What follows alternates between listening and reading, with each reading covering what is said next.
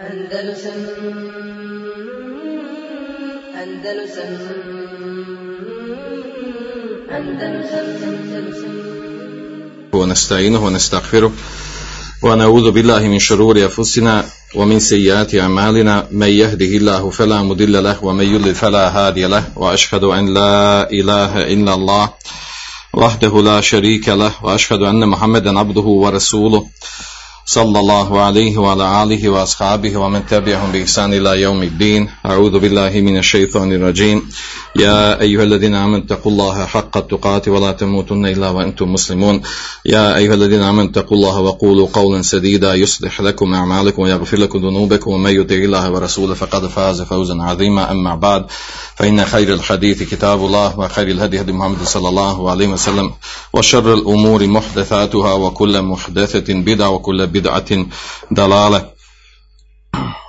Pretprošli put smo počeli da govorimo o historijskim događajima vezanim za mongolsko-tatarska osvajanja islamskih muslimanskih pokrajina, pa smo govorili o onom uvodnom dijelu, onom prvom, prvom napadu, prvom ulasku, prodiranju u muslimanske zemlje, sa istočne strane. Govorili smo prošli put ko su, ko su Mongoli, ko su Tatari, E, šta su osnovne karakteristike, kakva im je bila vjera, koji, na koji, kakav su e, kakav su zakon unutar države uspostavili i tako dalje. Uglavnom ono što smo govorili prošli put da su da je mongolska država e, prvi put kada je krenula da u osvajanje muslimanskih zemalja, da je krenula 1219. po Miladiju, odnosno 616. po, po Hidžri, i da je to bio prvi napad, prvi prodor muslimanske pokrajine, odnosno u tadašnju e, državu, zemlju, e, najistočniju, a to je e, Deule Havarizmije, tako se zvala, po, po Muhammedu ibn Havarizmiju, namjesniku, odnosno toj poruci koja je vladala u to doba.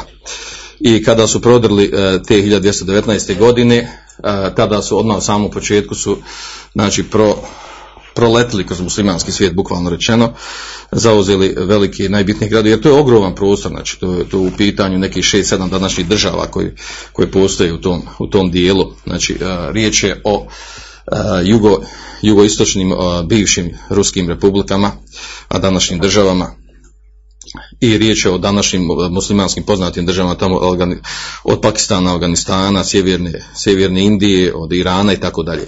Znači ti dijelovi ti dijelovi e, Tatar su u prvom u prvom prodoru muslimanski svijet su zauzeli te dijelove, počeli od, od, znači, od glavnog grada u Buhari, pa uzeli Buharu, pa Semerkant i spominjali smo prošli put e, šta su radili sa tim stanovnicima, e, koja je bila njihova taktika i praksa, praksa u načinu ratovanja, nepoštovanje ugovora i ubijanje, masovno ubijanje stanovništva, žena, djece i, i oni koji ratuju, oni koji ne ratuju, što je bila njihova stalna, konstantna praksa.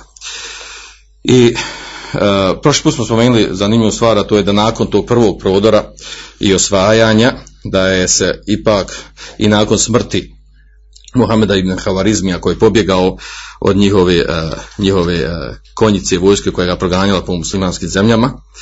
Spomenuli smo da je da se tada njegov sin Jalaluddin Muhammed ibn Havarizmi da je uspio da je uspio napraviti nekakav otpor i ne, sakupiti vojsku od tri različite skupine, pa su uh, uspjeli pobediti Tatare u, u dvije velike bitke, uh, čime je poljuljano, čije je bilo poljuljano uh, prodiranje Mongola u muslimanskim krajevima. Spomnjali smo te bitke e, Mauqeatu Gazna i Mauqeatu Kabul, znači bitka kod Gazne i kod Kabula, gdje su muslimani pobijedili i stvarili, i stvarili velike bitne pobjede, da bi bio razlog njihovog sljedećeg poraza to što su se dvije vojske, dvije skupine od tri vojske koje su formirale tu muslimansku, muslimansku zajedničku vojsku, da su se posvađale oko ratnog plijena. A što nam je nagovješteno u vjerodostojnim hadis, pogotovo hadisom Tefeku na lihi, da je, da je uvijek praksa bila kod muslimana da su doživljavali poraze u velikim bitkama zbog plijena a, što, a to imamo znači prvi, prvi, e, prvi vid takvog, takvog poraza imamo u bici na Uhudu. I to je postala stalna praksa kod muslimana. I opisali smo te događaje i razloge toga kako se to desilo, da bi na kraju jel, ovaj, Tatari i pobjedili i protjerali i protjerali sina Đelaludina od sina od, od namjesnika Muhameda ibn Havarizmija i nakon toga dolazi, znači tata, Mongoli su došli do, do zauzeli su polovinu Irana, došli su do Iraka i već su tada razmišljali, imali su namjeru da zauzmu da zauzmu islamski glavni grad muslimanskog islamskog hilafeta, to je Bagdad. I zadnji gdje smo stali govorili o tome, a to je bilo da su oni, da su na, na onom graničnom dijelu između Irana, današnjeg Iraka, kada su htjeli da ispitaju stanje uh, muslimanskog hilafeta, odnosno glavnog grada, pa su poslali jednu skupinu vojske, pa je očekivali su, očekivali su da se tu desi veliki otpor, da, da se desi ovaj da se desi, znači da je, da je velika ogromna vojska kod muslimanskog halife i da, da ne mogu tek tako prići glavnog gradu uh, muslimanskog islamskog hilafeta koji je tretirao u to doba jedna najjačom državu na svijetu. pa su spomenuli na događaj kada su oni došli i pokušali da uđu, došli do grada Erbil i uh, kada su se sučelili, kada je naredio halifa da se okupi vojska na, u, u, tom, u toj pokrajini, pa nisu mogli sakupiti više od 800 ljudi. 800 ljudi vojska ja sam mobilizaciju, nismo mogli sastaviti više. Pa kada su oni sučelili sa, sa mongolskom vojskom, mongoli su mislili da je to neka zamka, da je to obmana prevara i uh, uh, onaj koji je provodio muslimane, prepali su mogli vojska koja je bila jel, ovaj, desetorostruko veća sa, sa vojskom, sa skupinom koja je imala koja je došla i pa se muslimanska vojska povukla i pobjegla, oni su oni misli da je to prevara, da ih doće navuć, da oni uđu, a da onda dođe glavnina muslimanske vojske i da ih porazi, pa su odustali, odustali su od napada ulaska u Irak i, i prolaska do Bagdada. E, a onda se dešava, jel, u tom periodu, u tom periodu se dešava da se ponovo vraća, da se ponovo vraća Đalaludin ibn Havarizmi koji je pobjegao u Indiju, u, kada je doživio poraz nakon ona, one dvije pobjede. E, vraća se sa skupinom vojske, organizuje vojsku i formira nekakav dio i bori se protiv svoga brata rođenog u tom dijelu muslimanskog svijeta u državi koja je bila tada pocijepan, većinu su uzeli Mongoli, dio su ostali jednom njegovom bratu, a on je dio htio sebi da uzme na predjelu, u, u predjelu Irana i Iraka. Pa je on tu jel, zauzeo određene mjesta, određene gradove i i čak je jel, ovaj, bilo sukoba sa, sa vojskom koja je, koja je pripadala uh, Bagdalskom hilafetu. I zanimljiva stvar da se ta desilo da je kada je halifa osjetio da bi mogao jel, da mu dođe Đaladudin i da, da zauzme Bagdad i da dođe do sukoba, zatražio je pomoć od, od Mongola da mu oni pomognu da ga oni spase od Đaladudina ibn Havarizmija. Uglavnom ovo se nije, moglo, nije se desilo zato što su Mongoli bili zauzeti svojim svojim nekim unutrašnjim nesporazima ili odslušivanju onih mjesta koje se zauzeli. Ovo samo pripričavam uvodno na su temu. E, ključni problem se desio ovdje kada 1226. 1226. kada je umro Džingis Khan, kao snimač mongolske države i najveći, najjači vladar, jedan od vladara za koji se kaže pored Haldim Velida, za koji nikad nije doživio poraz u svojim bitkama, e, koji je tada preselio, umro. I nakon toga, znači, dešava se promjena u, u djelovanju, dejstvovanju mongolske, e, mongolske e, vojske i ratnika i tako dalje. Odnosno, e, nakon njega dolazi, prolazi određen period dok se dok, dok se izabrao ko će biti njegov nasljednik, gdje se učvrstila njegova vlast i tako dalje.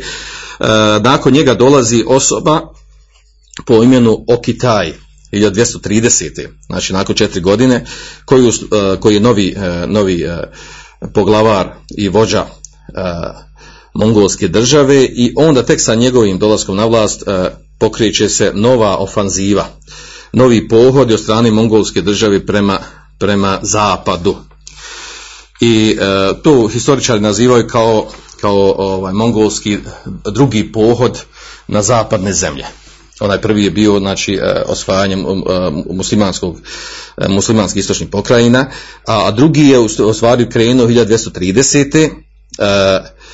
pa je on poslao svoje svoje glavne glavno komandoviće podijelio i poslao u određene pokrajine da, da, da proširuju da proširuju mongolsko carstvo i čvršćuju. I onda se, znači, to u tom drugom pohodu koji je krenuo 1230. Uh, vezano za muslimanske zemlje,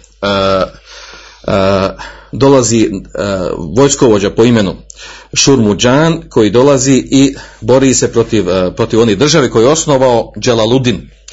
Dželaludin koji se vratio iz, iz Indije nakon bjekstva i formirao tu određenu tampon državu između Mongola i islamskog hilafeta i, i Selđuka i onda ratovi se vode između znači ovog, ovog mongolskog vojskovođe i njegove vojske sa, sa Đaludnom ibn Muhammedom ibn Havarizmijem. I normalno tada u toj bici prvoj, najvećoj bici doživio Đaludin veliki poraz, strašan poraz, od kojeg se više nije ni oporavio tako da, je, tako da su Mongoli zauzeli i taj dio, znači nadomak samog Iraka, odnosno hilafeta, ono što je potpadalo pod, pod, pod znači, u okrug Bagdada i, i hilafeta, taj dio zemlje, koji nije bio u rukama Selđuka. E, taj poraz koji se desio je uzrokovao veliki e, moralni pad kod muslimana, strašan pad, znači toliko da su bili muslimani tada već izgubili nadu da se može više protiv Tatara išta raditi, protiv Mongola. Do te mjere da je, recimo, Ibn, Ibn Ethir u svojoj, u svojoj historijskoj knjizi El Kamil, opisujući te događaje tada, znači prije, prije pada Bagdada, 1230. Već opisuje znači kako je bilo ovaj kako je bilo loše stanje, to moralno stanje kod muslimana da su bili, izgubili totalno nadu da se može šta uraditi. E, pa spominje jel da kaže da bi recimo da bi znači e, da bi pojedinci ili manja grupa mongolske vojske ušla u određena mjesta, gradova i tako dalje i ušla bi i borila se ili pojedinci ili manja grupa, bori se protiv ogromne skupine muslimana I, i ubijaju ih sve redom. A ovi e, ne prave otpor nikakav do te mjere jel, ovaj, da, se, da se često spominja da jedna osoba ubija veliku skupinu muslimana, a da muslimanci ne opiru. Da se preda, jednostavno prepuste se. E, tako da on opisuje, jel, navodi čak i cita kaže وَحَدْ بَلَغَنِي أَنَّ إِنسَانَ مِنْهُمْ أَحَدَ رَجُلًا وَلَمْ يَكُدْ مَا تَتَرِ مَا يَقْتُلُهُ Znači, do te mjere smo muslimani bili ovaj, psihički e, poniženi, poraženi, da kaže da, da imamo primjer, kaže da je, da je čovjek, kaže, došao iz, uh, uhvatio muslimanskog, muslimanskog ne, uh, muškarca nekog od muslimana i uh, nije imao čime da ga ubije.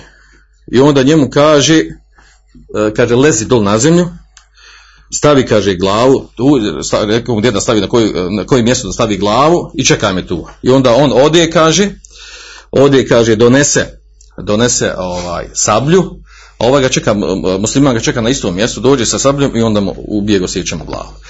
Znači do te mjere, znači taj, taj, taj strah koji su uvukao u srce, u kosti, znači da više ne, ne pomišljaju na otpor i da ima smisla da se opiru. E, a ovakvi primjera ćemo tek poslije vidjeti u Bagdadu još, još grozniji, još gori.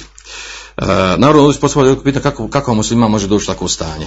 Šta je on, šta je on u životu, kakav je život živio, naš čemu se odgajao, kojim je životom živ, kako može doći takvo stanje, kako može skupina, ovaj, mi tu imamo primjera, znači ovo se ovdje spominjemo, tu imamo primjera kod nas u Bosni sa ovim, ovim ovaj, genocidima koji, koji naši tretiraju kao genocidi, ovaj, koji se dešavalo, gdje su muslimani ubijani masovno, gdje su dovođeni, gdje po, po nekoliko stotina ljudi dovede, mala grupa po deset ljudi dovede i, i ubija ih, kolje ih redom, a oni, oni ko ovčice mirni ne, ne reaguju, ne bune se.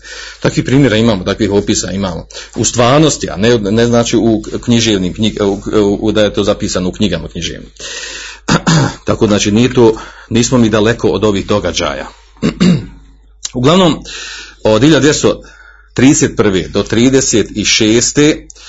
Uh, znači, uh, učvršavala se vlast tatarska u tom dijelu muslimanskih krajeva, a onda još je zanimljivo vezano ovdje za Tatare, što nas plaho ne interesuje, a to je da su u ovom periodu, znači u tom drugom pohodu tatarskom na, na, na zapadne zemlje uh, Azije i Europe, odnosno istočne Europe, da su oni tada ovaj, pokrenuli ofanzivu prema, prema Rusiji i prema Europi. Prema evropskom dijelu Rusije i prema Europi. 1200, uh, nakon toga, znači, 1237. su počeli da su ušli prvo u Rusiju, zauzeli Mos Moskvu, srušili porušije, totalno skroz, i tako da su tadašnju rusku državu total, potpuno zauzeli. Nakon Rusije su krenuli 1940. prema Ukrajini, pa su zauzeli Ukrajinu. 1941. krenuli su prema Poljskoj i nakon određenih bitki zauzeli su čitavu Poljsku. Također 1941. ušli su u Mađarsku, zauzeli Mađarsku. Nakon Mađarske uzeli, uzeli su uh, Slovačku i, uh, i uh, zadnje je bilo dok, dok su došli do, do je Hrvatsku. Uzeli su i Hrvatsku. Znači Slovačku, Hrvatsku, Mađarsku, Poljsku i Ukrajinu i Rusiju su zauzeli. U jednom tom, tom mahu, jednom cugu od 1237. pa do 41. 1941. E, tako da historiče kažu da su tada već uzeli, bili pola Evropi su zauzeli. Tadašnji pola Evropi su bili zauzeli. Došli su znači do Njemac, granice, granicu sa Njemačkom, sa Austrijom i sa Italijom. S tim da ovaj dio Balkana ostali nije bio po njihovom kontrolu nego pred Bizantijom. I dotle su došli. Uh, I tada već ovaj tada već dolazi u kontakt sa uh, zašto se prekida ovaj zašto se prekida ova ofanziva zato što je njihov uh, njihov vojskovođa odnosno glavni predsjednik države tada Okitaj da, tada je preselio umro 1941. sa njegovom smrću prestaju ove ofanzivovi napadi i naravno šta, u čemu je bilo pojenta, znači sad trebalo oni koji, oni koji su vodili napade ofanzive unutar Europi, vratili su da izaberu novog vladara, namjesnika, tako dalje, borba za vlast, ona, unutrašnja, unutar države, tako da je to zaustavilo dalje prodiranje u Europi.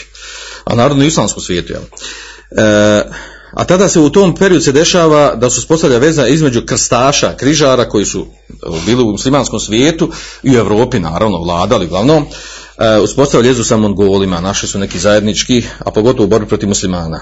Imali su znači zajednički neki, s tim da nisu mogli jedni druge čekati. Uh, jedni su i drugi imali ovaj apetita prema muslimanskom svijetu, pa je Lu, uh, Luis deveti nije mogao da se dogovori sa njima kako da krenu ovaj, da nekoj koordinaciji krenu protiv muslimanskog svijeta pa je on sam o sebe krenuo evo onaj krstaški rat o kojoj smo mi već govorili kada krenuo na Egipat koja je bila ona poznata bitka na Mensuri. Znači tada se već nisu mogli dogovoriti oko toga e, ko će da predvodi, e, odnosno da, da zajednički djeluju, da, da, i tada bi sigurno mogli više uraditi, da su zajednički jedni mogli drugi da sačekaju. Uglavnom, to je taj bio period vezan za, za drugi e, mongolski po, pohod prema, prema zapadu. A onda ono što nas interesuje pravo i finalno, a to je ovaj treći krstaški pohod, treći krstaški pohod koji se desio uh, 1251. Kada, su, kada je njihov, njihov glavni vođa, predsjednik, vođa države, novi, po imenu uh, Minku Han, kada je on znači, do, uh, znači napravio strategiju, podijelio podijelio svoju, uh, svoju državu neke tri, tri pokrajina, dao, dao glavnim uh, namjesnicima, glavnim vojskovođima i upravi, prije su bile ujedno i vojskovođi i namjesnici u određenim mjestima, znači jednu i drugu funkciju su ista osoba vršila. Pa je podijelio znači, pokrajina na tri dijela, tada i njegova glavna jedna od suštinskih ideja bila što se tiče muslimanskog svijeta da se zauzme glavni grad islamskog hilafeta, a to je Bagdad i tada je donio odluku i e, na, za, tu, za to je zadužio Hulagu Kana ili Hulagu kako ga zovu skraćeno e, pošto je bio zadužen za Perzijsko bivše carstvo taj dio muslimanskih krajeva e, on ga nazivali jel, ta, ta, ta pokrajina e, Perzijskog carstva bivšeg bio zadužen za to i njemu je dopalo, dopala ta uloga da krene prema da zauzme e, Bagdad islamski hilafet, odnosno da, da zauzme i Šam. On je imao znači, ulogu i, e, i naredbu da zauzme e, kompletan Šam, danas Šam misli se danas u Palestinu i Siriju i dio Iraka i da zauzme znači, Irak gdje je bio Bagdad glavni grad. I e, naravno Hulaga Khan se odazvao tom pozivu i, i dobro se nosio sa time. bio je e, poznat po tome, znači Hulagu Khan, Hulago bio je poznat po tome da je bio, znači da je, da je bio uh, jako sposoban, uh, jako sposoban kao vojskovođa i kao strateg. Do, te, do te mjere da ga hvali da je sakupio tri osobine kod sebe.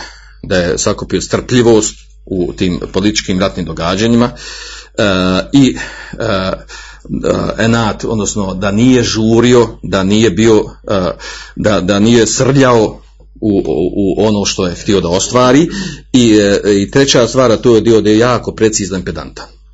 Tako da ove tri osobine kad sastavi, znači ovaj, govori o osobi koja je bila znala šta hoće i šta radi. Tako da on 1251. znači dobio zadatak i krenio sa pripremom za osvajanje Bagdada, znači islamskog centra, glavnog grada islamskog hilafeta. Šta je on uradio? Nije on tek tako samo sakupio vojsku i hajmo kreni, što veća rulja kreni, hajmo zauzeti. Nego je se pokazalo ovdje njegova e, vojna e, vještina i sposobnost u ratovanju, e, tako što a se analiza potvrdila i to je zabilježeno u muslimanskoj literaturi da je on da je on napravio strategiju da na četiri, sa četiri polja, sa četiri strane pripremi teren kako bi, kako bi zauzeo Bagdad. I naravno ovaj, sa, ovakvim, sa ovakvom pripremom na ovakav način kako je pristupio bilo je za očekivati da odradi ono što je uradio. Šta je on uradio u stvari? Prva stvar koju je, koju, je pridao značaj, a to je da pripremi e, logistiku. Da ima dobru logistiku koja će mu trebati za osvajanje tog dijela muslimanskog svijeta. Potom podrazumijevalo znači da pripremi, da pripremi e, sve što je potrebno od materijalnih stvari, ne samo hrane, znači od materijalnih stvari što potrebno. Pa je, pa je obnovio puteve, izgradio puteve od Kine do Iraka, obnovio puteve, popravio mostove, napravio mostove gdje nije bilo doveo je, e, dovezao je sa sobom najbolje tadašnje moguće prevozna sredstva koja su bila potrebna za prevoz, za prevoz materijalnih sredstava za, za rat. I dove, dovezao je sa sobom, dovezao je one katapulte i sredstva za osvajanje utvrda. I sa te strane se maksimalno pripremio. To je, to je, jedne, to je sa strane te logistike. A onda sa strane diplomacije i politike sklopio je dogovor ili uspostavio je vezu sa drugim čovjekom u hilafetu. A to je ministrom koji je, koji je bio zamjenik halifi e, po imenu Muejidu Din Al-Qami, šiji, bio je šija, e, po imenu Al-Qami, ko zna kod nas, kod Ibn Al-Qami ili Al-Qami, kako jedni ga navodi, spominju ovako ili ovako, e, manje ga spominju po imenu Din, jer ima lijepo, jako lijepo ime, a znači Din onaj koji podržava vjeru, a on je bio onaj koji je uništio vjeru i islam muslimane, bio znači ministar. I to drugi čovjek u helafetu. I on je uspostavio uh, dogovor uh, sa njim, uh, savez, savez na tome, na čemu? Na tome da mu pomogne da osvoji, da osvoji glavni grad hilafeta Bagdad. Kako se to moglo desiti? Kako je moglo se desiti da čovjek, drugi čovjek u hilafetu sklopi takav štetan ugovor na račun islama i muslimana? Pa ne treba da čudi, jer pošto je taj čovjek bio, znači bio je šija Rafidija, Rafidija, znači e, nije priznavao hilafet Ebu Bekra ni Omera radijallahu. Anhuma negirao je to, znači bio je, znači bio je pokvaren i po ubjeđenju, i po prirodi, i po ponašanju. Rafidija, poznati danas ovi Rafidije koji postoje, na njihovom bio je akidi. Osoba koja, koja mrzila sunije i ehlu i učenjake ehlu sunneta. E, ono što naravno što, nas ovdje ovaj, čudi to kako je mogu halifa dozvoliti da takva osoba dođe da mu bude druga, e, da, da bude njegova desna ruka, da ga on mijenja, da bude čovjek, drugi čovjek u državi, da bude ministar. E, znači, e, po pitanju njegovog uvjerenja i e, njegove ličnosti nije čudo što je sklopio ovaj dogovor. Ali, ali ovdje je zanimljiva čudna stvar kako je mogla, znači ova, ova osoba nije bila na tom mjestu godinu, dvije, tri, nekoliko mjeseci, pa ono eto, omaklo se. Omaklo se sa strane toga ko je izabran. Nego ta osoba bila 14 godina bila na toj poziciji. Znači od 1244. do 1258 što u stvari to nam govori stvari koliko je bilo jel, koliko je bilo ovaj naivnost, lakoumnost e, i slabo vođenje računa o, o, stvarima umeta i države od strane halife samog. Jer da je imao vodio računa o, o, stanju, znači najmanju ruku da njegovi lični savjetnici su morali biti ljudi koji su koji su na ispravno i poimanju vjere i, i ljudi koji su iskreni i odani, koji pomažu e, islam i muslimane u to doba. I šta se u stvari desilo? Kada je Hulago stopio dogovor, savez sa Alkamijem i Ibn Alkamijem, e, razlog toga na, na, otkud, šta, je, šta dobija time Alkami što, što je on upao u taj savez da pomogne da pomogne Hulagu da on može osvojiti lahko poraziti hilafet sa što manje što manje ovaj gubitaka u tome poenta bila kako se to moglo desiti tada je bio halifa znači al Mustasim on je bio bio u halifa. Kako se to moglo desiti? Zato što je njemu Hulago obećao, Ibn Alkamiju, on je obećao da kada zauzme hilafet, kada Mongoli zauzmu ovaj Bagdad, da će on njega postaviti namjesnikom u Bagdadu i da će biti jedan od njegovih ministara u državi i jedan uh, koji će vladati u njegovo ime ispred Mongola vladat će u Bagdadu. Znači to je bila cijena toga. To je ono što je on trebao da dobije. Što je dobio za uslugu, što će pomoći što će pomoći Hulagu da, da, lakše, e, da lakše osvoji Bagdad. Znači, to je sa strane diplomacije i politike koju uložio uložio Hulagu u pripremi za osvajanje Bagdada. Treću stvar koju radio, a to je a to je da je napravio jednu vrstu ovaj, e, psihičkog pritiska na muslimane. Na koji način pokrenuo je kratke, e, lagane napade i borbe i bitke na ulaz u Irak, gdje su njegove E, manje dobro organizovane konjice upadale određena mjesta i ubijale muslimane, zaplašivale muslimane. Tako da su unosili strah i trepjet među muslimane. I to se naravno širilo među muslimanima u ostalim krajevima. E, time je stvorio znači e, taj neki uslov, e, taj psihički pred, preduslov da musliman kada dođu, kad stvarno dođu da musliman će samo predat, nema šta da se bori protiv, jel, protiv takve vojske. Ako oni manjim skupinama napravi takav fesad i nered među muslimanima, šta će onda kad dođe ogromna velika vojska? E, treća, četvrta stvar, pardon, četvrta stvar šta je bilo, da je on također djelovao sa strane toga da oslabi pripremu i vojnu moć samog halife i muslimanske vojske. Na koji način? Naravno opet uz pomoć Alkamija, vezira Ibn Alkamija, sa njim je dogovorio da on, ustva, da on ubjeđuje halifu, da on ubjeđuje halifu da treba umanjiti broj vojske. Da mu ne treba toliko vojske ne trebamo tolike, toliko vojske, da u stvari, jel, da se ne treba posvetiti pitanjima naoružavanja i pripremi organizovanju za borbu za rat, nego, nego treba da, da halifa da se posveti, posveti tome da se poljoprivredi, ekonomiji, nauci i ostalim, i ostalim stvarima. A ne, ovaj, odnosno, drugim riječima danas prevedeno, što mi danas imamo u muslimanskih sredinama kod muslimanskih vladara, da pokaže, ubjeduje halif da on pokaže da on čovjek za mir. Da on za ljubav za mir. On cvijeće dijeli. Da on ne želi rat, ne želi sukob. On sve voli. Svima čestita. Svima želi hajr. I kada tako spokažeš ljudima, šta će ti drugo ljudi nego jel, doći ti donijet će i oni tebi ruže, samo malo drugačije, drugačije upokovane, ali Pazite, sa 100.000 vojnika koje je tada imao, ubijedio njega Ibn Alkami da smanji vojsku na 10.000 vojnika. I, znači, vojska koja je bila, e, kada je, kada je Hulago došao opkolio Bagdad, sačinjavala 10.000 vojnika. A prije toga je bilo 100.000 ta mudra taktika koju je, koji je, ovaj, koju je pripremio Ibn Alkami, njegov ministar, halifu ubijedio da treba da smanji voz, da se treba naoružavati. Musliman se ne treba naoružavati. Prošlo je vrijeme džihada i ratova, sad je vrijeme ljubavi, mira i napretka i civilizacije i tako dalje. Ovaj, e, poznata priča koju mi danas, i dan danas imamo, slušamo, iako ovaj, najjače države najviše se naoružavaju i najviše budžete izdvajaju za, za ratove, ovaj, naši obrnuto pričaju i obrnuto pozivaju. Nevjerojatna stvar. Ali eto, ona historija se ponavlja, historija učiteljica kao kaže, jel, pa ovaj, tako da ovo što pričamo ovdje, znači kao da gledamo našu stvarnost i u arabskom svijetu i kod nas i na drugim mjestima.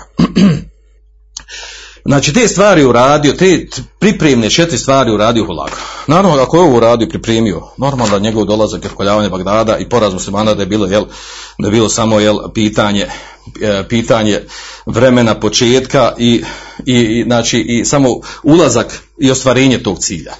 Znači prvo, znači prvo svako spomenuo, znači da je, e, e, da je ovaj, logistiku dobro pripremio, na način kao spomenuli.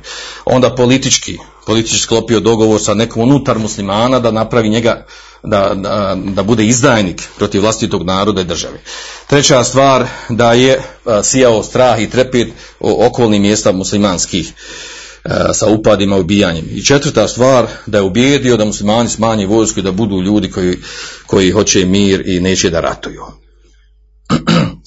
I onda još prije samog čina, prije što je napao 1257. E, e, odnosno 1258. kada je opkolio Bagdad, još prije toga je još jednu stvar, jednu još godinu dana prije toga, to je e, ostalo im ovaj ostali im ona trauma koju su imali kada je Džingis Khan dolazio, a u stvari da su Ismailije, sikta, ova sekta šiitska, da su oni u jednom momentu ovaj, iskoristili i ubili, ubili brata od Džingis Kana i da su pokazali u nekim, u nekim bitkama kao sposobni. Pa se bojali da oni neće iskoristiti ovu borbu, ovaj, da iskoristiti ovaj, i da iskoristi uh, tu borbu između, između Mongola i Sunija, pa da i oni ne iskoriste i uh, ne zauzmu neka određena mjesta i onda je on naredio u Lagu da bilo gdje u, kom, u tom mjestu, znači u tom mjestu uh, između Iraka, odnosno u današnjem Iranu, da su pohvatali, pobili sve Ismailije. Znači, gdje god su ih našli, gdje god su našli njihove utvrde, mjesta, uh, ljude koji se pripadali njima, znači, uh, porazili, gdje, gdje je bilo bit, sitnih bitaka, porazili se, pobili, tako da su pripremili, uh, potpuno pripremili teren i došlo, samo pitanje bilo, znači, trenutka kada treba krenuti, kada krenuti, treba krenuti na Bagdad. I to se desilo, znači. To se desilo 1258. poznata godina kada je pao Bagdad. E, mjesto odakle se vršene pripreme za osvajanje Bagdada bilo udaljeno 450 km. Znači trebalo je 450 km vojci koja bila pripremljena, e, koja je pripremljena u Hulagu da dođe do Bagdada. Iz dubine e, bivšeg muslimanskog svijeta koji su Mongoli zauzeli. Pa je Hulagu podijelio svoju vojsku neka, neka tri dijela, jedno je poslao uh, u Šam, uh, glavnu koja je krenula prema Bagdadu je bila po njegovom kontrolom. a znači e, također e, stavio namjesnik, odnosno vojskovođe koji će, koji će voditi e, te, tu vojsku koju je podijelio u tri dijela. Znači glavninu vojske koju je krenula prema gradu je bila po njegovom kontrolu i on sam je vodio. I znate što se desilo? Znači došli su, kada je krenula vojska i krenuli da osvoji Bagdad, približili se 50 km do Bagdada i tek je onda došla vijest do halife da su Mongoli došli. Hoće rat. 50 km. Znači, prešli su 600 km da nije došla uopšte vijest da, se, da su krenuli Mongoli da hoće da napadnu muslimanski svijet, da se napravi neka mobilizacija, da se pripremi i tako dalje. Otkud tako, otkud to da se desi? Zato što smo imali prijetodno gore što spomenuli. Znači da je unutar muslima, muslimanske vlasti bio izdajnik Alka ibn Alkami koji je pripremio teren. Znači obaveštane službe nula bodova, ništa. Nisu obaveštavali. E, znači da je neko na putu zaustavio, da je neko napao, da su, da su prepriječili, da su negdje napali nekom, znači prešlo 600 km niko je nije zaustavljao. Došli 50 km do Bagdada, ni jedne bitke, ni velike ni male nije bilo. Nevjerojatna stvar. A naravno tu je uh, prijedlog do tome sva ova priprema od strane Hulaga. A onda, kada su došli, kada je došla vijest da su došli 50 km do Bagdada, nakon toga dolaze i opkoljavaju, znači to je ogromna vojska došla, i opkoli čita Bagdad. I onda a, pita, pita halifa svog vjernog ministra, Ibn Alkamija, izdajnika, pita, dobro, kaže, šta ti savjetuješ, šta da radimo sad? Pa mu ovaj kaže, pa najbolje ti kada se predaš. To je najbolje. I to je bio njegov savjet. Bio logičan savjet, jel, nakon svega što je prije toga odradio. A onda su bila unutar uh, tog savjetodavnog tijela kod halife, bila dvojica ljudi koji su rekli, kako predavanje, jel? Mi nemamo izbora, mi smo muslimani, Nama je obavez da se borimo i da pokrenut ćemo džihad i borce. Tako da se ta dvojica savjetuje da se, da se pokreni vojska, da se povede džihad. I ubije, halifa je složio s time, da se treba boriti, treba pokrenuti otpor. Međutim, kad su organizovali vojsku unutar grada, sakupio sam vrlo mal broj. Vrlo mal broj vojske, taj uh, vojskovođa koji je sakupio, Ejbek koji je sakupio tu vojsku, to je bila, znači vojska ne bila vrijedna spomena. Kad je halifa vidio da takva vojska, da šta ta vojska ima da radi sa Mongolima protiv Mongola, onda pošto svakako nije, ne znao ni šta je ni ponos, ni ratovanja, ni džihada, ni ovog, ni onog, nego psihički svakako kaže, jel, nemamo mi onda šta traži tu, najbolje, znači ne upušta se u borbu, gore ćemo proći. Ako se budemo borili, gore ćemo proći. Bolje je, jel, da, ovaj, da pokušamo izvući nešto, nešto e, da izvučemo i, i, i to je bio pao dogovor da u stvari napravi pregovore. Ubijedi njega Alkami, Ibn Alkami, kaže, hajde ti izađi pa pregovaraj sa Hulagom. Pregovaraj sa njim oko toga šta? Predaja, pod kojim uslovima, kako, na koji način. I dođe vijest do Hulaga, kaže, jel, hoće, hoće halifa da se s tobom sretni, da pregovarate o, o, o da li ćete ratova, da li nećete ratova, da li se predate, da li neće i tako dalje. A onda uh, Hulago kaže, uh, ovaj, uslovi mu kaže, dobro, ako hoćeš pregovore, kaže, nemoj mi ti sam da mi dolaziš. Nemoj mi ti sam dolaziš. Uslov da s tobom pregovaru, kaže, povedi sa sobom, povedi sa sobom, kaže, svu ulemu što imaš, uh, svoje vojskovođe koje imaš u gradu, uh, utjecanje ljude, naj, najveće trgovce, uglavnom najglednije ljude. Najglednije ljude koje imaš, povedi iz grada da i oni dođu da na razgovor. I čak traži od njega da povede svoju djecu. To je spominje negdje da to je bilo jel, oko 700, 700 ljudi u toj povorci bilo koja je povedena pre, da idu na pregovore sa Hulagom. I kada su oni došli kod Hulaga, eh, on je odmah naredio, pa su odmah zarobili sve ove ostali, mimo halife, i u jednim ovaj, historijskim knjigama spominju da je, da je ostavio na stranu samo halifu i još sedam ljudi sa njim, eh, kao delegaciju. I jednog od njegovih sinova. A ono ostalo je, naredio, Hulag naredio da se ostali svi pobiju, da se masakriraju. I svi su pobijeni. Znači, ogroman broj ulemi. Najugledniji ljudi tada Bagdada. Znači, pobijeni su, Znači, ko, ko, znači ko, e, nisu bili ni zarobljenici, nisu ratovali, nisu doživjeli bilo kakvu čast i ponos, niko išta pitao, nego pobijeni su onako, jel, e, hla, na, na hladan način.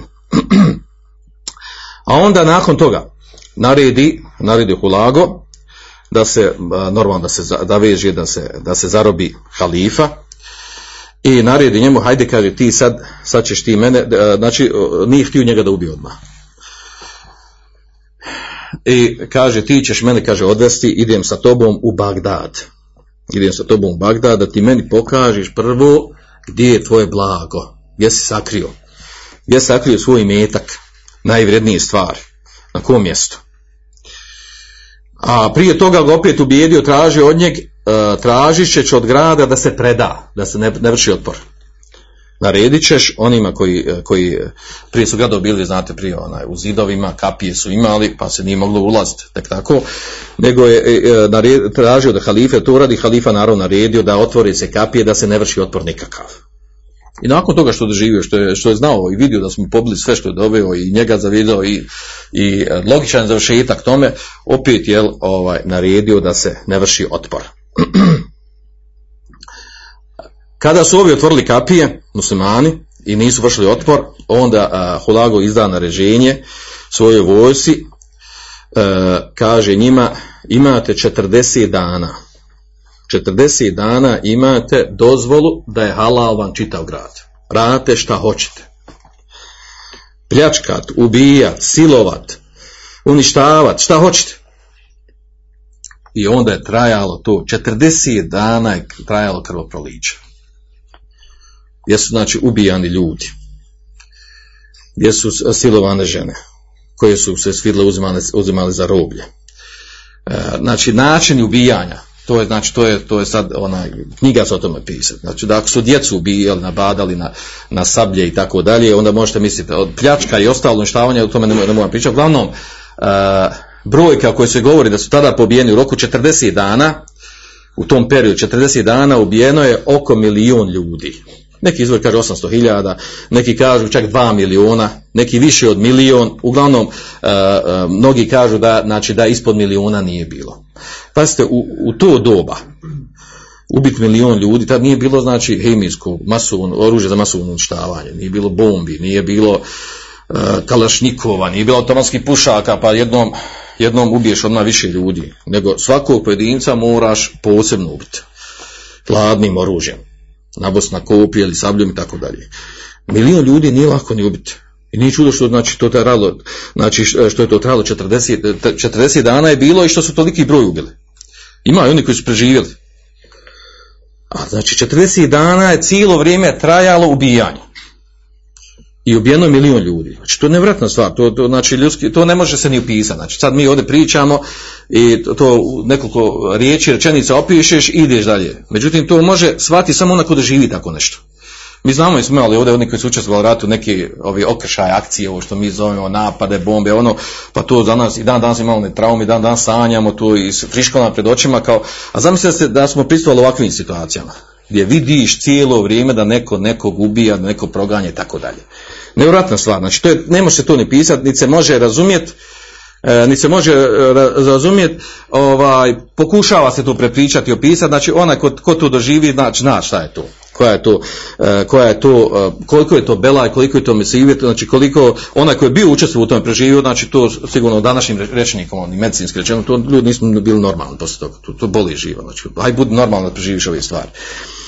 Uglavnom, nakon toga, Hulagu Khan dolazi sam, ulazi u grad i naredi, naredi da više nije, da, je, da se prekida ubijanje. Zabranio više, do isteklo 40 dana nema više ubijanja. A onda naredi da se ubije i halifa. Spomenut ćemo poslije na koji način ima više verzija.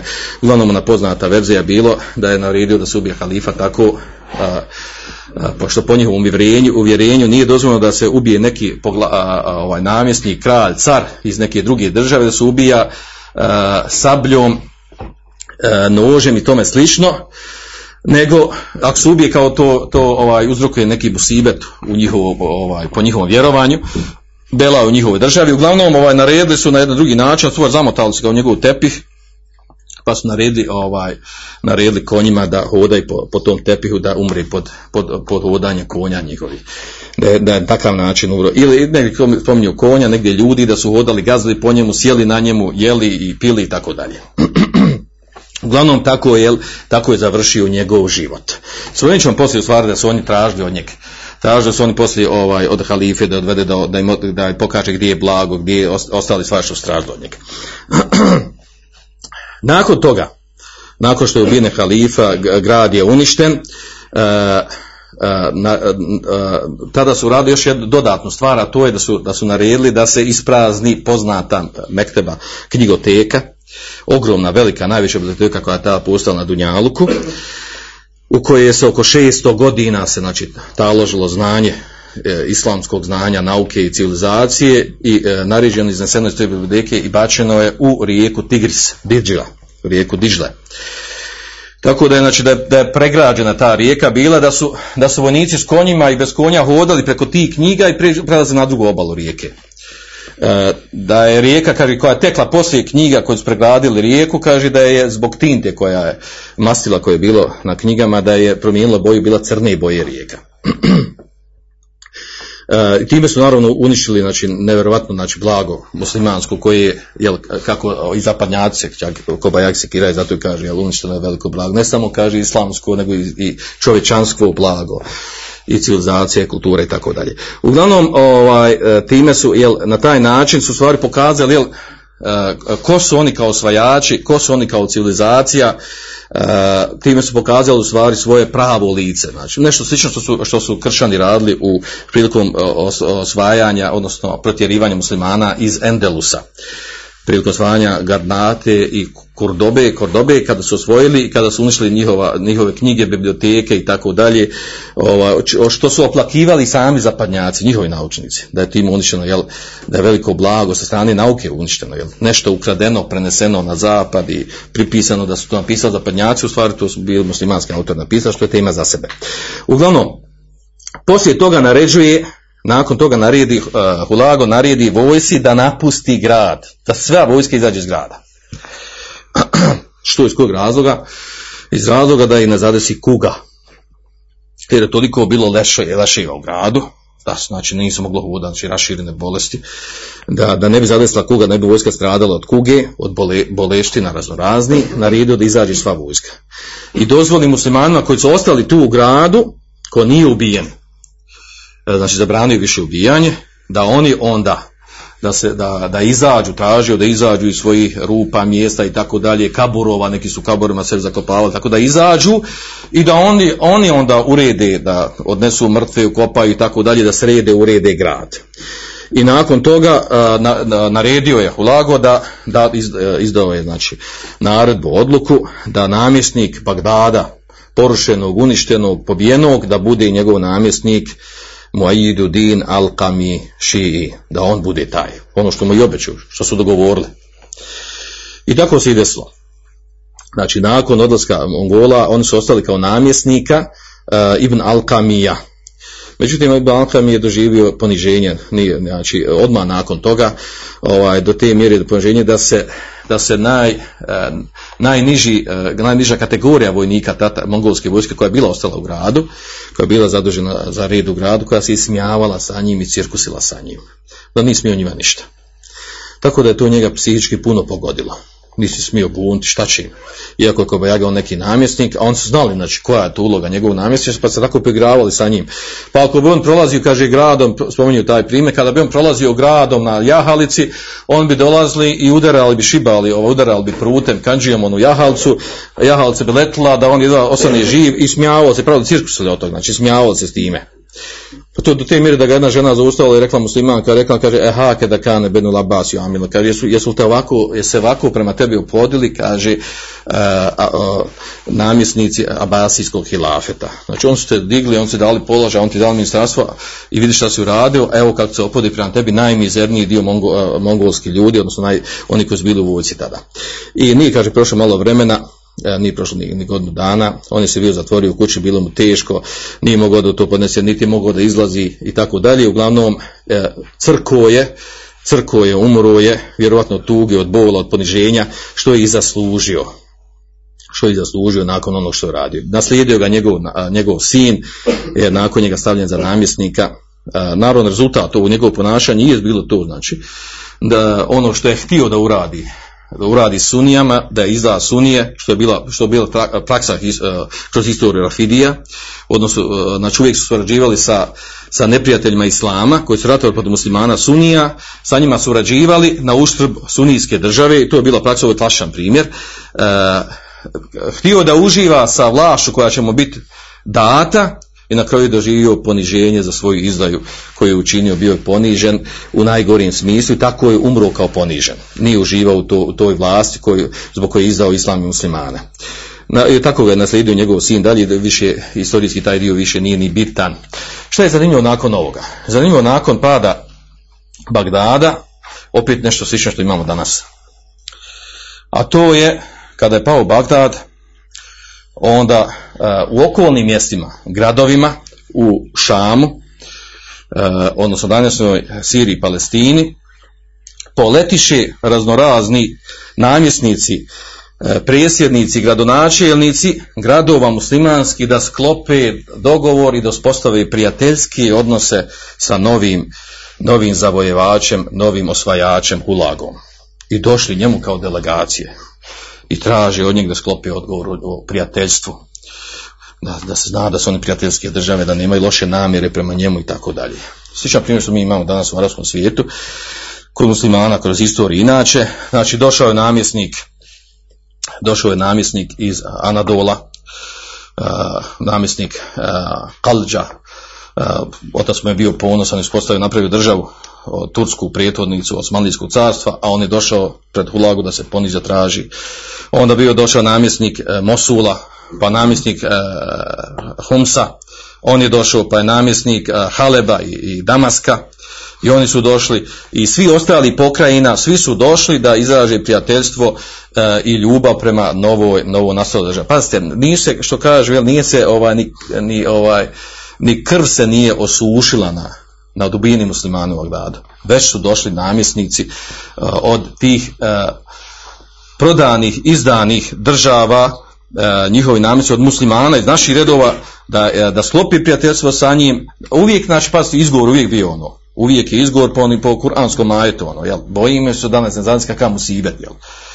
Znači, treba mudro se ponašati. Treba biti fin, muda, treba uvijek računati okolnost. Treba znati gdje živiš pitanju opstanak, uvijek poznata parola. Nama je pitanje opstanak, a vi o nogavicama i bradama, jel? a nama je pitanje opstanak. A nije samo nogavicama i bradama, nego ne smiješ ne spomenuti ni krupnije, teže riječi, ni džihad, ni hilafet, ni islansku državu, to je već to, kao mače, kapće, na pojas ako to spominješ, jel? Ne spominji ništa. Dobro nam da daju da, klanjamo, jel? I to je dobro. I to je od, od njihove finoće. I tako su oni došli, međutim jedna se osoba izdvojila. Jedan nije htio. Kamil Mohameda Jubi. A među ovima bilo je normalno i bilo je i ovaj bio je i unuk od Salahudina Jubi, namjesnik Haleba i Da- i Damaska. A jedan se izdvojio od Jubijske porodice.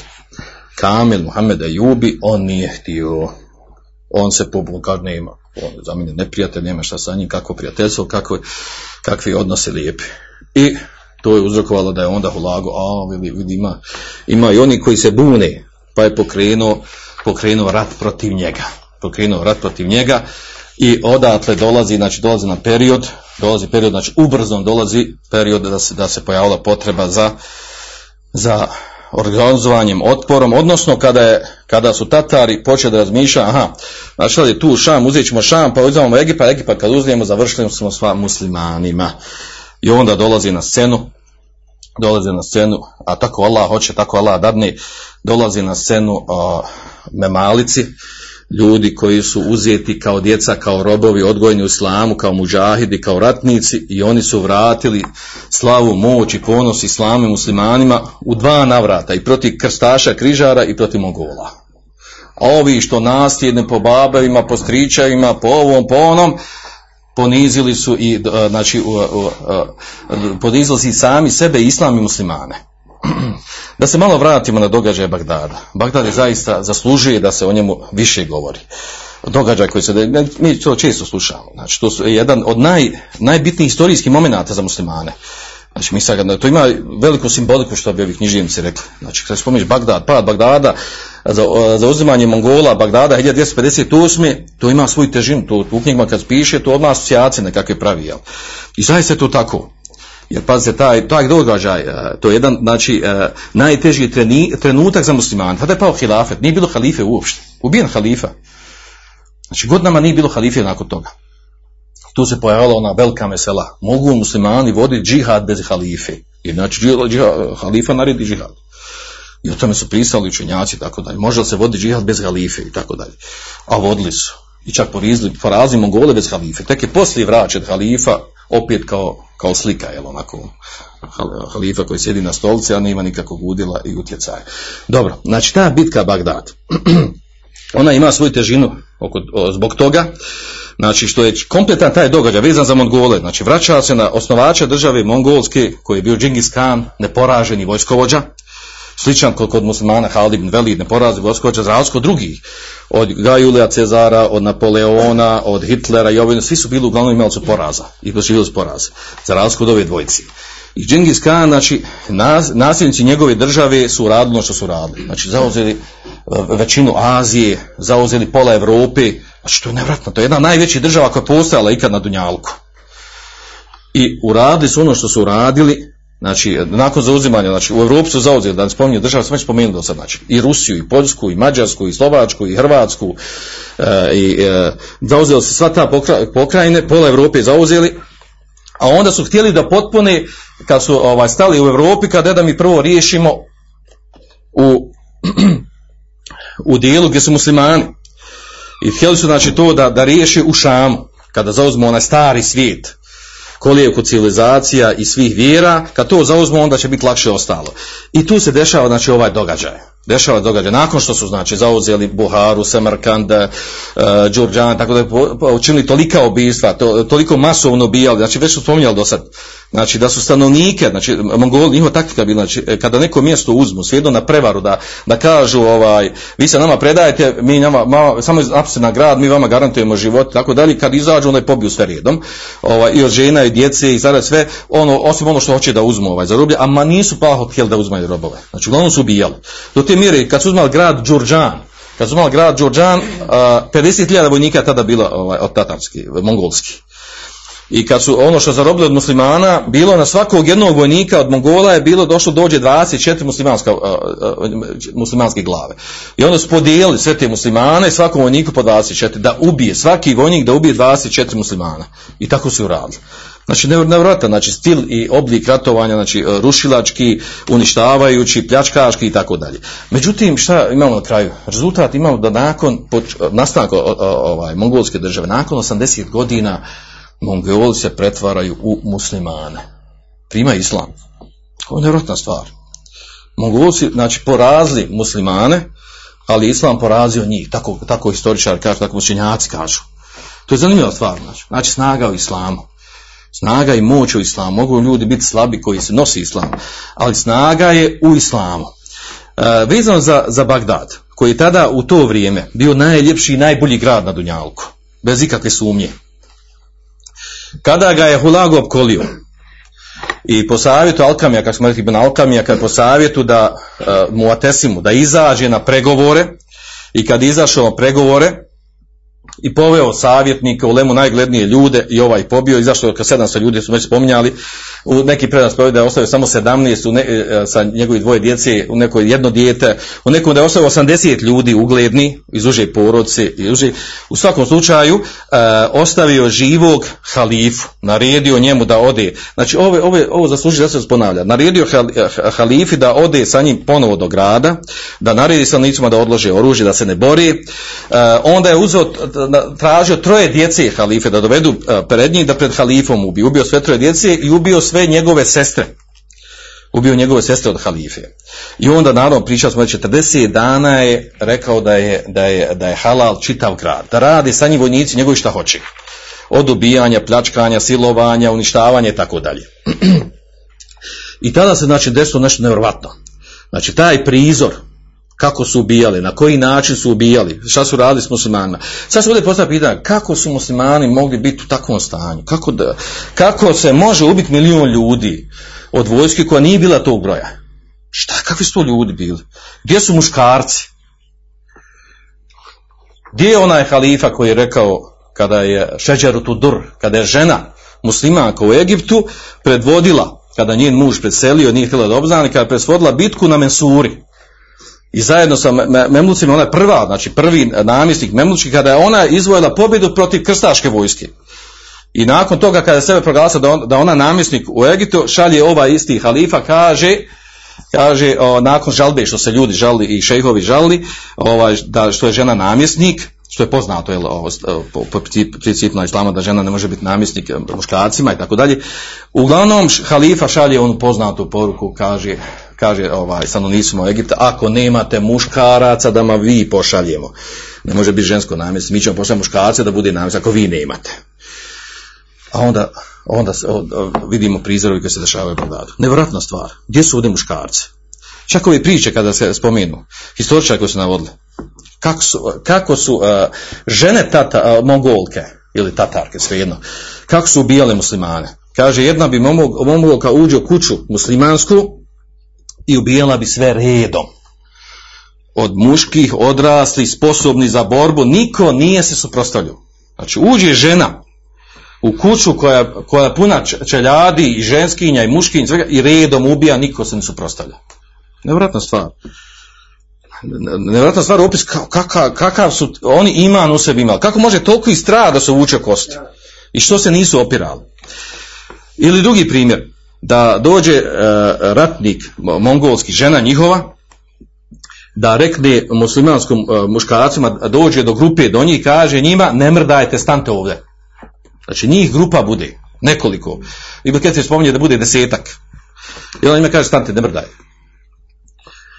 a ona onda kaže od, ode znači ode donese neku sa sobom još, znači kaže ima ne mrdajte dok ona ode donese još više oružja da može, da može lakše ubiti. I dođe i sve jed, redom jednom, jednog ubija. Kako se niko ne pobuni, Da je jedna osoba protiv žene pa borište dok te ne ubije. Ovako stanu i ukopani mrtvi ubijaju. Ili, spominju primjer, historičari navodi, da jedan Mongol dođe i broji, znači to je, znači, to je već bolest, to nisu normalni, ludaci bili, znači dođe i broji 40 djeci 40 djeci da on ubio, kaže ja sam sad 40 djeci ubio. A, nakon, a prije toga kaže ubio sam sve jednu majku tih djeci. Znači 40 majki i 40 djeci ubio. I to je kao bila neka dika među njima, fals kako su ubijali. Znači nevratna stvar, znači ovi prizori kad čovjek pogleda, pa dobro, koji je to iman imali, kao, na što čemu se odgajali ti ljudi? Gdje je tu, gdje je tu ljubav prema otporu, ljubav na, da se braniš, samo odbrana, da se braniš. Kako se možeš tako predati? Na kraju ima, ima oni opravdanje pred Allah Žešanu da se ovako predaje da ljudi ubijaju? Da se, se nisu opirali. Nevratna stvar. A onda oni koji su ostali, ili koji su uspjeli da preživi, kako su oni uspjeli? Šta znači strah? Znači, ko, iskopali su sebi, kažu, u zemlji nekakve zemunice kaborove, gdje su mogli. I tu se sakrivali dok je, dok je trajalo ubijanje klanje 40 dana. I onda kad je bilo ovaj, rečeno da izađete, onda su oni izašli. Kako smo preživjeli 40 dana? Pa kaže, hvatali su sebi. Znači, u međuvremenu. Jeli su pse, mačke, miševe, leševe koji budu oko njih da bi preživjeli. Tolika ljubav prema, prema životu bilo kakvom. Do te mjeri u kaborovima u zemlji da jedeš šta stigneš. Nevjerojatna stvar. A onda još, još zanimljiv, zanimljiv prizat, kako je Hulago, uh, i s time ćemo završiti, kako je Hulago ponizio halifu. Muatesima. Mustazima, pardon. Kada mu je rekao, aj ti mene vodi, ostavit ću te živog, da me odvedeš, da mi pokažeš gdje je blago tvoje. Pa ga je on odveo ga halifa, nakon što su uzeli Bagdad, i odveo ga i pokazao mu nekakvo blago. Kaže njemu, ovaj, Hulaga nije, nije to, ba, neće ja nije to daj ono što ti što vi krijete. Pa zna on pa i on namjesnik i on namjesnik znaju da ima nešto što se krije. Daj ti ono što se krije. I onda bio prinuđen halifa odvede ga odvede ga u sredinu palate glavni. Palate odvede ga i kaže mu gdje su gdje je rupa kako se otvori i unutra, unutra uđu i kaže tu je bilo ogromno blago koje je bilo sakupljeno 500 godina kad se abacija na vlasti. Nevjerojatno blago. Znači da ne opisujemo koje vrste blaga su bila. I naravno šta, šta je bude pojenta? Znači svo to blago otišlo jednom danu. A onda uh, Hulago u, naredio da halifu zatvore, da bude zatvoren i da mu ne daju hranu. To spominju nekim, neki historičari. Da mu ne daje hranu. I onda on tražio, izglednio bio dobro, tražio hranu. I umjesto hrane u lago naredi da mu odnesu uh, jednu ovu tasnu i na nju stavi ovaj, ovi zlatnika, dragulja, biserija, svega, punom da i odnesu. I kaže jedi. Kaže Lifa, kako, šta će ovo jesti? Šta, šta se poigravate tamo, šta mi pravite budalom? Gdje će ovo jesti? Vrate vi to. Odbije on to. A onda mu dođe, kaže, lično Hulago i kaže, kaže, ako ga ne možeš jest, to blago, kaže, što si ga gomilao? Što ga nisi davao svojoj vojsci, pa da budu spremni da za tebe ginu i za tebe umru? Pa kaže onda na redu da ga izvedu, izvoja halifu e, na kapije grada, van grada, a bile su ogromne kapije, veliki, dobro uređene, ukrašene, znači to ogromna sredstva utršeno njih. I rekao mu Hlago, kaže, kakva je korist od ovih kapija veliki tvoji velelepni? Zar nije, kaže, bilo preče da od ovih kapija, da si napravio, kaže, oružje svojim ljudima da te mogu braniti. Zašto to nisu radio? Da napraviš da te brani ljudi. E, hoće da mu kaže, zašto nisi utrošio taj svoj imetak na svoju vojsku, da pripremiš vojsku da te bori, da stimulišeš vojsku, da opremiš vojsku da se bori. Eto, čuvo si, otišlo ti tu za jedan dan. A onda mudri halifa kaže, odgovorio, zalike kadarullah, to je Allahova odredba. I kaže njemu vlago, kaže, pokazat ću ja tebi Allahovu odredbu, kaže. I onda naredio da omotaju tepih i naredio da, da i ljudi i konji da ga gazi dok nije, dok nije umro. Iz njihovog uvjerenja, ako ga ubiju direktno oružjem, da to, da to nosi nekakav musibet i bela njihovom, njihovom nast, njihovoj državi. Uglavnom, znači milion ljudi ubijeno, na ovako ponižavajući način halifa ubijen, uništena ogromna biblioteka sa, sa najvećim vrijednostima koje su bile sakupljane 600 godina bačene u rijeku Tigris, da je, da je voda znači, pocrnila od mastila. znači toliko, toliko poniženje za islam muslimane. A onda nakon 80 godina isti ti ljudi mongoli postali muslimani. Porazili su muslimane, naravno oni su bili zaustavljeni, ne znači bili su zaustavljeni kod bitke Anu Dželut koji ćemo govoriti šala. Bili su zaustavljeni i tu, tu im je ono što kaže natrljan nos, dalje nisu išli. Nisu prodali muslimanskom svijetu.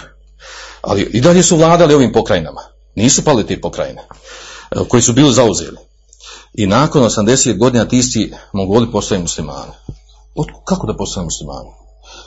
Nisu oni bili, vi vidite koliko su oni volili nauku, izučavanje, čitanje. Znači da su rijeku pregradili. Kako su, kako su, otkud postali muslimani? Koji nagovori? Uzimali su oni muslimanke kao rublje i držali svojim kućama. I davu su oni radile žene. E, najveću davu koju radi Mongolima, Tatarima, su žile žene. I od dave žena, kaže, oni su primili islam i, znači, nakon 70 godina ti isti ljudi postali muslimani, postali dio muslimanskog svijeta. Piše samo bilo pitanje ko, ko je vladar, ko je namsi, ko ovi ili oni pokreni kad se podijeli nakon što se raspalo mongolsko carstvo. Ali su bili muslimani, vladar po šerijatu, radu ponovno su postavili šerijat nakon njihovog onog zakona Jasika koji je bio uspostavio Džingis Khan i tako dalje. Znači ta dava još uvijek je ostala ta dava koji su radili ashabi, tabini, ovaj umet, E, u ovom slučaju je bila znači u jezgro i moć te davi, naravno bilo je vjerojatno i muškaraca, ali jezgro su nosile žene. Jezgro su nosile žene i one su te koje su najviše učestvovali u tome da ovi isti ljudi da ih porazi islam, su da primi. Molim Allah Šanu da radi ibreta u ovome. E, molim Allah šanu da u svim ovim događajima koje govorim istorijski da uzmemo veliku pouku i da ne budemo iznenađeni kao što su iznenađeni prije nas. Molim Allah šanu da poveća fiku vjeri da nas okupi svome džemti fedeus kao što nas okupi večeras ovdje. Svanak Allahumma wa bihamdik ashhadu an la ilaha astaghfiruka wa atubu ilaik. Andalusam Andalusam Andalusam Andalusam